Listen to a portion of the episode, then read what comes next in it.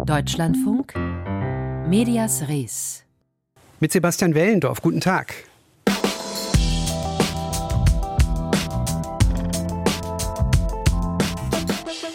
Es begann mit dem Begriff alternative Fakten, der nicht nur gesellschaftlich, sondern auch medial eine Tendenz angeschoben hat, auch den Argumenten der anderen Seite Raum zu geben. Und zwar selbst dann, wenn es eigentlich gar keine andere Seite gibt. Es gibt keine alternativen Fakten, die zum Beispiel in Sachen Klimakrise nahelegen, dass wir Menschen keine Rolle spielen bei der Erderwärmung. Und weil das so ist, sollten Medien auch mehr Klartext sprechen. Wissenschaftlich, sachlich und verantwortungsvoll. In Frankreich mündete diese Forderung nun in einer Charta. Berichten wir gleich drüber. Aber wir beginnen mit der ARD-Spitzenrunde und deren Plänen. Ruder rumgerissen, das Haus ins äh, ruhigere Fahrwasser führen. Das wird der Hauptjob der RBB-Interimsintendantin Katrin Fernau sein in den nächsten Monaten. Aber um im Bild zu bleiben, auch die Konstruktionspläne des Schiffs müssen überprüft werden. Und das gilt für alle Schiffe im ARD-Verbund. Die Rolle der Gremien und deren Kontrollfunktion, die finanzielle Ausstattung der Anstalten und natürlich nicht zuletzt die Frage des Inhalts, Programmauftrag, Relevanz, Akzeptanz. Themenarmut hat also sicher nicht geherrscht bei der ARD-Hauptversammlung, der ersten seit dem Skandal beim RBB um Patricia Schlesinger. Annika Schneider war bei der heutigen Pressekonferenz. Beginnen wir doch mal beim RBB. Was gibt es da Neues in Sachen Personalie, in Sachen Geschäftsführung? Der RBB selbst war heute tatsächlich gar nicht im Mittelpunkt. Es hat sich sehr deutlich gezeigt, dass das, was durch den RBB-Skandal an Debatten losgetreten worden ist, alle ARD-Anstalten betrifft. Und Tom Buro, WDR-Intendant und derzeitiger ARD-Vorsitzender, hat auch gesagt, wir als ARD wollen und müssen Schlüsse ziehen. Da geht es zum einen um das korrekte Verhalten in den Sendern, um die Richtlinien, die es dafür schon gibt, die sogenannten Compliance-Regeln, die sollen jetzt vereinheitlicht werden. Da hat bis jetzt jeder Sender sein eigenes Süppchen gekocht äh, und nun sollen die Justiziariate bis November Vorgaben erarbeiten, dass in allen Sendern die gleichen gleichen Standards heißen. Wohlgemerkt, gleiche Standards heißt nicht gleiche Regeln. Es kann jeder Sender noch entscheiden, beauftrage ich eine externe Kanzlei zum Beispiel oder schaffe ich die Strukturen für die Compliance-Kontrolle im Haus. Aber die Standards sollen für alle gelten. Und dann ein Schlagwort, das auch heute im Mittelpunkt stand, Transparenz. Tom Buro hat versprochen, dass es mehr Transparenz gibt in den Sendern. Zum Beispiel sollen in einem ersten Schritt die Geschäftsberichte der Sender online zentral verlinkt werden. Und vielleicht auch interessant ähm, bei dem Punkt, Tom Buro ist nochmals auf sein Gehalt angesprochen worden und er hat gesagt, dass er seit seinem Amtsantritt jedes Jahr einen hohen fünfstelligen Betrag an den WDR zurückzahlen würde, mhm. weil er Tantiemen und auch Zahlungen für Tätigkeiten in Aufsichtsräten von Tochtergesellschaften des WDR zurückzahlt, die seine Vorgänger vertragsgemäß noch behalten hätten. Ich bleibe mal beim Begriff Transparenz und Struktur, denn ähm, die Sender und die Senderchefs, da gab es ja nicht die einzige Kritik, sondern auch die Gremien und deren Strukturierung. Auch da gab es ja natürlich, Stichwort RBB, sehr viel Kritik. Kritik, zu viel Nähe zu den Sendern und den Senderchefinnen und Chefs. Was gab es da zu berichten?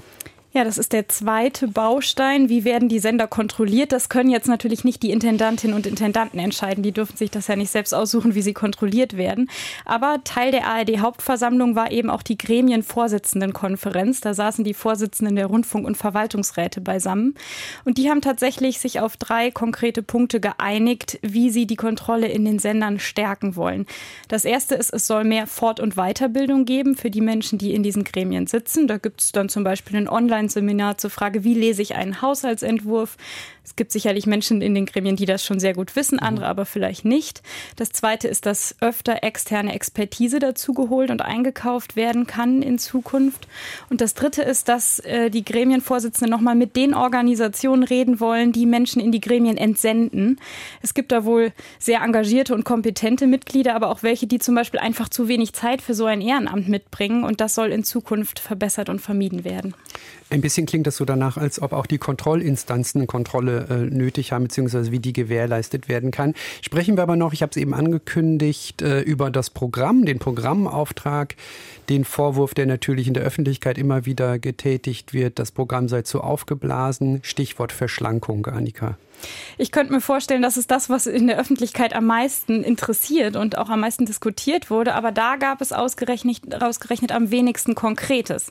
Es stand vorher ein Vorschlag im Raum. SWR-Intendant Kai Gnifke, der ist vor ein paar Tagen in einem Zeitungsinterview gefragt worden, ob er sich nicht vorstellen kann, dass es ein Mantelprogramm für alle dritten Programme gibt. Mhm. Also ein Sendeschema für die dritten Programme, das dann für Fenster mit regionalen Inhalten, Nachrichten, Unterhaltung aufgemacht wird.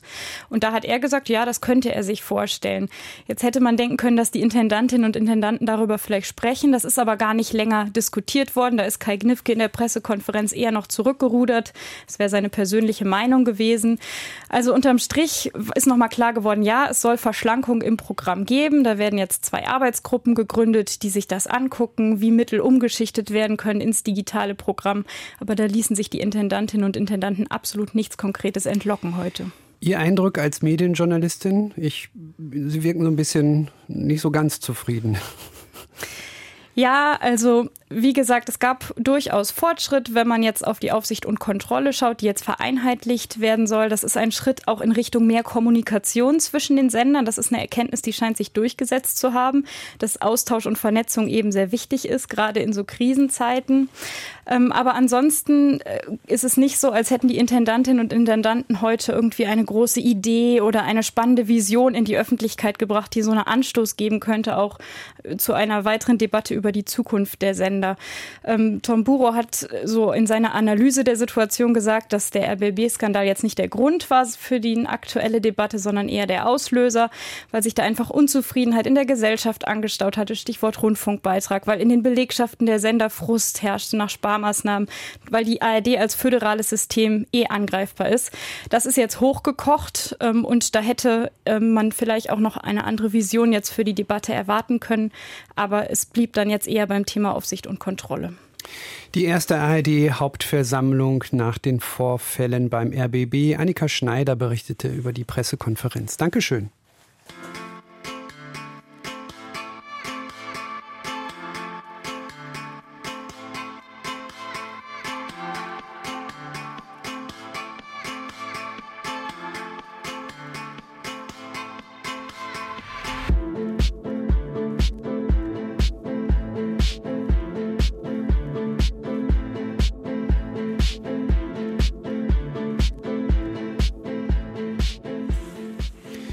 Deutschlandfunk Medias Res hier. Viereinhalb Jahre ist es her, dass zwei Fotografen in Fretterode in Thüringen überfallen worden sind. Ein politisch motivierter Raubüberfall war es. So hat es die Staatsanwaltschaft in dieser Sache formuliert vor Gericht. Offenbar rechtsextremistische Täter haben die beiden gejagt und schwer verletzt. Wie gesagt, das war im Jahr 2018 und heute ist am Landgericht Mühlhausen das Urteil gesprochen worden, das Kollege Henry Bernhard wie ausgefallen ist? Äh, die beiden Angeklagten haben, sind beide verurteilt worden. Einer hat eine Jugendstrafe bekommen über 200 Arbeitsstunden, der andere eine Gefängnisstrafe, ein Jahr allerdings auf Bewährung ausgesetzt und er muss 2000 Euro an eine gemeinnützige Organisation zahlen. Für diejenigen, die das nicht mehr ganz auf dem Schirm haben, bitte äh, formulieren Sie einmal nochmal die Hintergründe des Falls. Das Ganze spielte sich im April 2018 ab, im Vorfeld des 1. Mai, wo die NPD eine Demonstration in Erfurt geplant hatte.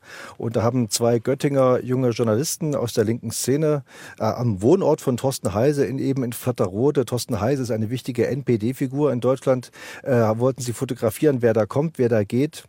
Man muss noch wissen, dieser Thorsten Heise hat immer wieder gegen die Presse gehetzt, also O-Ton Hauptfeindbild Journalie, das seien alles Antifaschisten mit einem Presseausweis, Journalisten seien die fünfte Kolonne des Staates.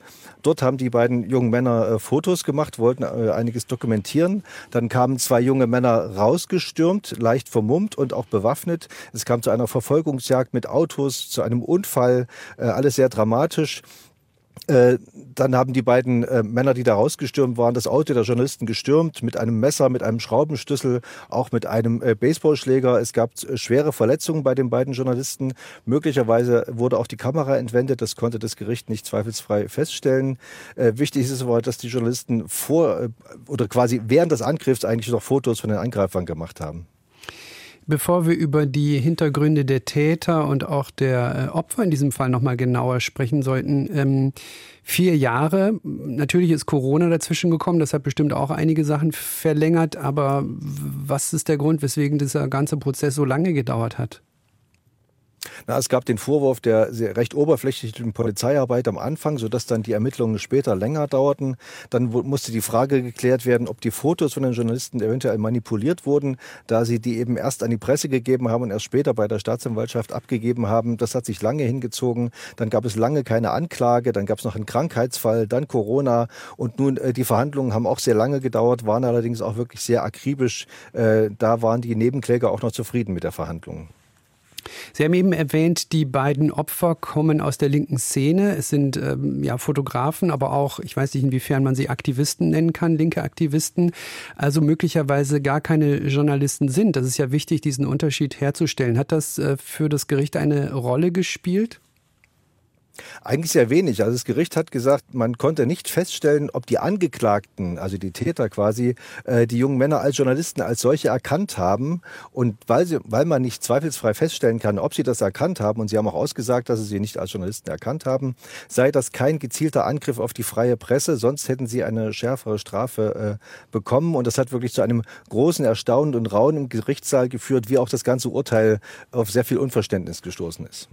Es war kein gewöhnlicher Raubüberfall, sondern ein politisch motivierter Raubüberfall. Über die Hintergründe, ob das jetzt ein Angriff auf die freie Presse war, das haben Sie gerade schon erläutert. Aber bei den Männern hat es sich ja um Personen mit engen Verbindungen zum Rechtsextremismus, Rechtsextremismus gehandelt. Äh, hat der Richter was dazu gesagt? Äh, Im Urteil ist äh, das quasi nicht berücksichtigt worden. Äh, die Richterin sagte vorher, es stünden sich da zwei ideologische Lager gegenüber und es wären ja immer wieder Leute mit Göttinger Kennzeichen in Fretterode unterwegs gewesen. Also Göttingen steht dann quasi auch für die Antifa ein bisschen. Mhm. Äh, oft sei viel Polizei da gewesen und äh, man hätte regelmäßig das Anwesen von äh, Thorsten Heise, dem NPD-Funktionär, bestreift, weil Gefahr für das Grundstück bestünde, nicht aber von dem Grundstück ausgehe. Und diese Nichtberücksichtigung der Motive hat dann die Staatsanwaltschaft und die Nebenklage auch sehr erstaunt, muss man sagen. Beide Seiten erwägen jetzt auch in Revision zu gehen. Der Rechtsanwalt Sven Adam, der den, die Nebenkläger vertrat, sprach von einem fatalen Signal für den Schutz von Journalisten, die im rechtsextremen Milieu recherchieren. Und dieses Urteil reihe sich ein in eine milde Reihe der milde Urteilsreihe der Thüringer Justiz gegenüber rechtsextremer Gewalt. Es würde verharmlost und es wäre ein Skandal und ein fatales Zeichen an die militante Neonazi-Szene. Im Prozess des Überfalls auf zwei Fotografen in Fretterode in Thüringen ist das Urteil gefallen. Mit Henry Bernhard habe ich darüber gesprochen. Dankeschön.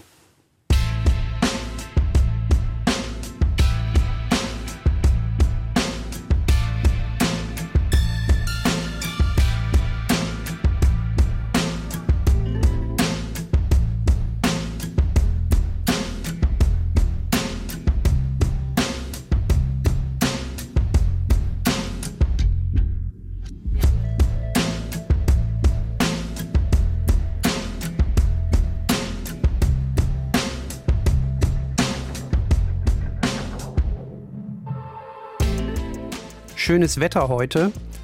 Dieser Satz ist in Verruf geraten, denn dass Sonnenschein und hohe Temperaturen gar nicht mehr so schön sind, sondern Begleiterscheinungen der stetigen Erderwärmung sind, das wissen eigentlich mittlerweile alle. Aber dass für diese Klimaveränderung wir Menschen verantwortlich sind und unser Konsumverhalten, dieser Zusammenhang wird immer noch zu selten hergestellt und zwar auch durch die Medien, die mit nebligen Begriffen nicht nur die Realität weichzeichnen, sondern auch wissenschaftliche Erkenntnisse ignorieren. Wir haben zum Beispiel diesen Begriff hier mal hinterfragt. Medias Res. Den Menschen an der US-Westküste ist längst klar, dass sie den Klimawandel hier hautnah erleben. Auch hier ist der Klimawandel inzwischen angekommen. Das heißt, mit Blick auf den Klimawandel. Diese leugneten systematisch den Klimawandel. Klimawandel. Klimawandel. Klimawandel. Klimawandel. Klimawandel. Sagen und meinen. Der Sprachcheck. Wenn Medien darüber berichten, dass sich die Durchschnittstemperatur auf der Erde ständig erhöht, nutzen sie oft den Begriff Klimawandel. Der ist nicht falsch, verharmlost aber auch. So finden sich zuletzt immer mehr Journalistinnen und Journalisten, die konkreter von Erderwärmung sprechen. Der Tageszeitung Taz klingt das aber auch noch zu kuschelig angesichts der Tatsache, dass sich Wüsten bilden und Menschen wegen der Hitze keine Lebensgrundlagen mehr finden. Sie findet den Begriff Erderhitzung angemessener und will diesen öfter verwenden, ebenso wie weitere Begriffe, die Dramatik und Folgen dieser Veränderungen klarmachen. Statt Klimawandel sprechen sie lieber von Klimakrise, Klimakaos oder Klimakatastrophe. Andere lehnen solche alarmierenden Begriffe ab, weil eine Krise und eine Katastrophe vorübergehen, das veränderte Klima aber bleibt, zumal der Begriff Klimawandel etabliert sei. Neben der Taz verwenden mittlerweile auch der britische Guardian und sein Schwesterblatt Observer deutlichere Begriffe wie Erhitzung und Klimakrise, auch die BBC formuliert präziser. Wer also deutlicher über Veränderungen sprechen will, kann auch deutlichere Worte wählen, die die Folgen des Klimawandels konkreter benennen. Sagen und meinen. Der Sprachcheck bei Medias Res. Von Stefan Fries. So, und in Frankreich haben nun 500 Journalistinnen und Journalisten eine Charta unterzeichnet, die den journalistischen Umgang mit dem Thema Erderwärmung professionalisieren soll. Kollegin Christiane Kess, was steht denn in dieser Charta? Das sind 13 Empfehlungen auf einer Seite, so dass man sie sich also als Journalist als Kompass über den Schreibtisch hängen könnte. Und das heißt da, Umweltschutz soll nicht mehr eine Rubrik sein, sondern sich auf alle Themen beziehen. Wissenschaftliche Daten, die komplex sind, sollten zum Beispiel durch Vergleiche eingeordnet werden. Das Vokabular und die Bilder sollen exakt sein, um die Dimension des Problems Klimawandel zu verdeutlichen. Es wird auch verlangt, dass man mehr nach politischen Antworten fragt, dass man auch das derzeitige Wachstumsmodell hinterfragt und diejenigen, die es finanzieren und politisch unterstützen. Und zu dieser Charta gehört auch, sich als Medium nicht aus Aktivitäten finanzieren zu lassen, die stark umweltverschmutzend sind, zum Beispiel entsprechende Werbung für Produkte. Und schlussendlich auch die Arbeit der Journalisten selbst soll umweltfreundlicher werden, zum Beispiel indem man lokale Journalisten einsetzt, wenn man von vor Ort berichten will, anstatt selbst weite Strecken zu reisen. Also da spielen ethische, aber auch ganz praktische Kriterien eine Rolle. Warum haben die Journalisten diese Charta erstellt? Was war der Ausgangspunkt? Also die Autoren dieser Charta haben das in einer Kolumne des Informationssenders France Info noch einmal begründet. Sie haben gesagt, über den Hitzesommer, den, den Frankreich erlebt hat, ist zwar berichtet worden, aber zu wenig in Bezug auf den Klimawandel. Also dieser Bezug ist einfach nicht oft hergestellt worden. Es ist auch darüber zu wenig berichtet worden, was gegen den Klimawandel getan werden müsste oder wie die Gesellschaft sich anpassen müsste. Und außerdem kritisieren die Autoren, dass bestimmte Darstellungen in den Medien nicht mehr angebracht sind. Zum Beispiel Fotos von badenden Kindern, um so wörtlich tödliche Hitzewellen zu bebildern. Es wird auch kritisiert der immerwährende Appell an die sogenannten kleinen Gesten, ohne dass die stärksten Verursacher von Treibhausgasen hinterfragt werden. Und man beruft sich auf den Weltklimarat, der ja gesagt hat, die Medien haben eine zentrale Rolle bei der Vermittlung der Informationen zum Klimawandel. Und die Autoren weisen auch darauf hin, dass sich laut Umfragen mehr als die Hälfte der Französinnen und Franzosen wünscht, dass Medien Umweltthemen mehr Platz einräumen sollen und auch Lösungsvorschläge für die Umweltprobleme besser ansprechen sollten. Sind das denn vornehmlich Wissenschaftsautorinnen und Autoren, die die Charta unterzeichnet haben? Nein, das kann man so nicht sagen. Es sind insgesamt an die 500 Journalistinnen und Journalisten aus etwa 50 Medien, zum Teil in der Tat von Medien, die sich vor allem mit ökologischen Themen beschäftigen. Aber es sind auch Journalisten dabei von öffentlich-rechtlichen Radio- und Fernsehsendern wie zum Beispiel France 2 oder dem Auslandsdienst Radio France International oder Journalisten von privaten Sendern, von Zeitungen oder freie Journalisten. Und unterstützt wird das Ganze von Gewerkschaften und von Wissenschaftlern Ländern, die vor allem im Klimabereich arbeiten. Also das ist ein sehr breites Bündnis. Nicht dabei sind zum Beispiel Vertreter der extrem rechten Wochenzeitung Valeurs Aktuell. Die haben immer mal wieder Klimaskeptiker zu Wort kommen lassen und tun das nach wie vor. Also da sieht man durchaus, da gibt es auch eine Kluft zwischen den Medien. Die Kritik, dass äh, nicht adäquat über den Hitzesommer berichtet wurde, beziehungsweise beschönigend, auch mit beschönigenden Begriffen, die gibt es ja auch in Deutschland. Ist so eine Charta möglicherweise aus Ihrer Sicht auch eine Vorbildfunktion, auch für Deutschland oder auch hier denkbar? Ja, ich denke, dass man sich das wünschen würde, aber es ist aus, aus äh, französischer Sicht schwierig zu beurteilen, wie das jetzt in Deutschland wahrgenommen wird. Es gibt auch hier gar nicht so eine große Diskussion darüber, aber es ist auf alle Fälle stark abgebildet worden, dass diese Charta jetzt ins Leben gerufen wurde. Christiane Kess über die Professionalisierung des Umgangs mit der Erderwärmung. 500 Journalistinnen und Journalisten haben in Frankreich nun diesbezüglich eine Charta unterzeichnet. Dankeschön, Frau Kess.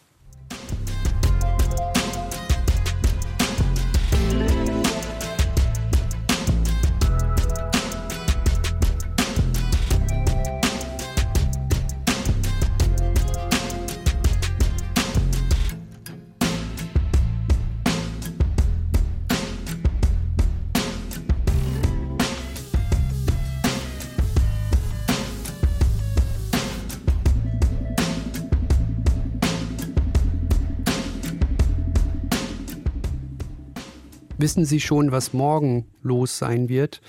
Wir schon, zumindest medial. Medias Res.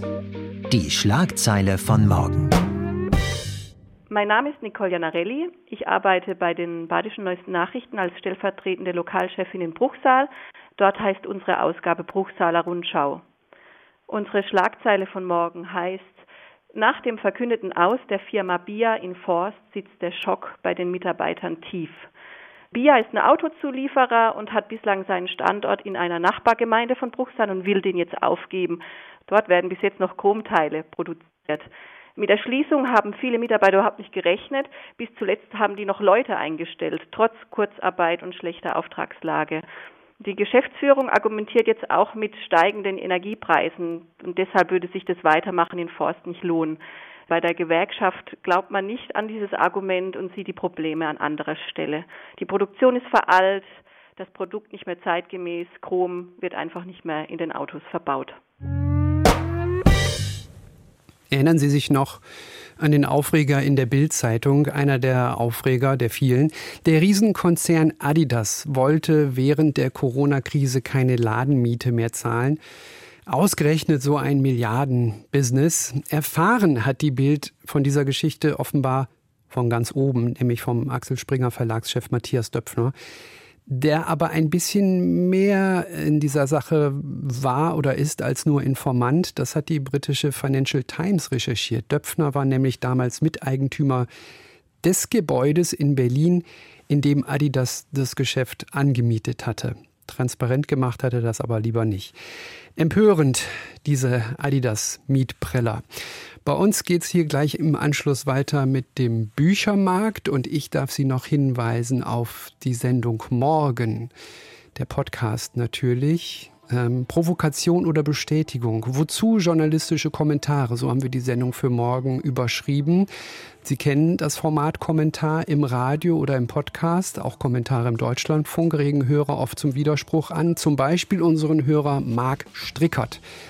Er ist oft nicht so zufrieden mit den Kommentaren hier im Deutschlandfunk, was uns zur Frage und hoffentlich auch zur Erörterung dieser Frage bringt, wie muss ein Kommentar aussehen? Wie darf er formuliert sein? Was muss er beinhalten? Darf er vielleicht nur die Meinung des Autoren oder der Autorin widerspiegeln oder sollte diese Meinung auch vernünftig begründet sein? Und wenn ja, inwiefern? Das sind Themen, die wir debattieren in Nachredaktionsschluss unserem Podcast morgen um 15.35 Uhr im Radio, natürlich auch jederzeit im Netz unter deutschlandfunk.de und natürlich auch der DLF Audiothek. Das war's von uns. Sebastian Wellendorf ist mein Name. Machen Sie es gut.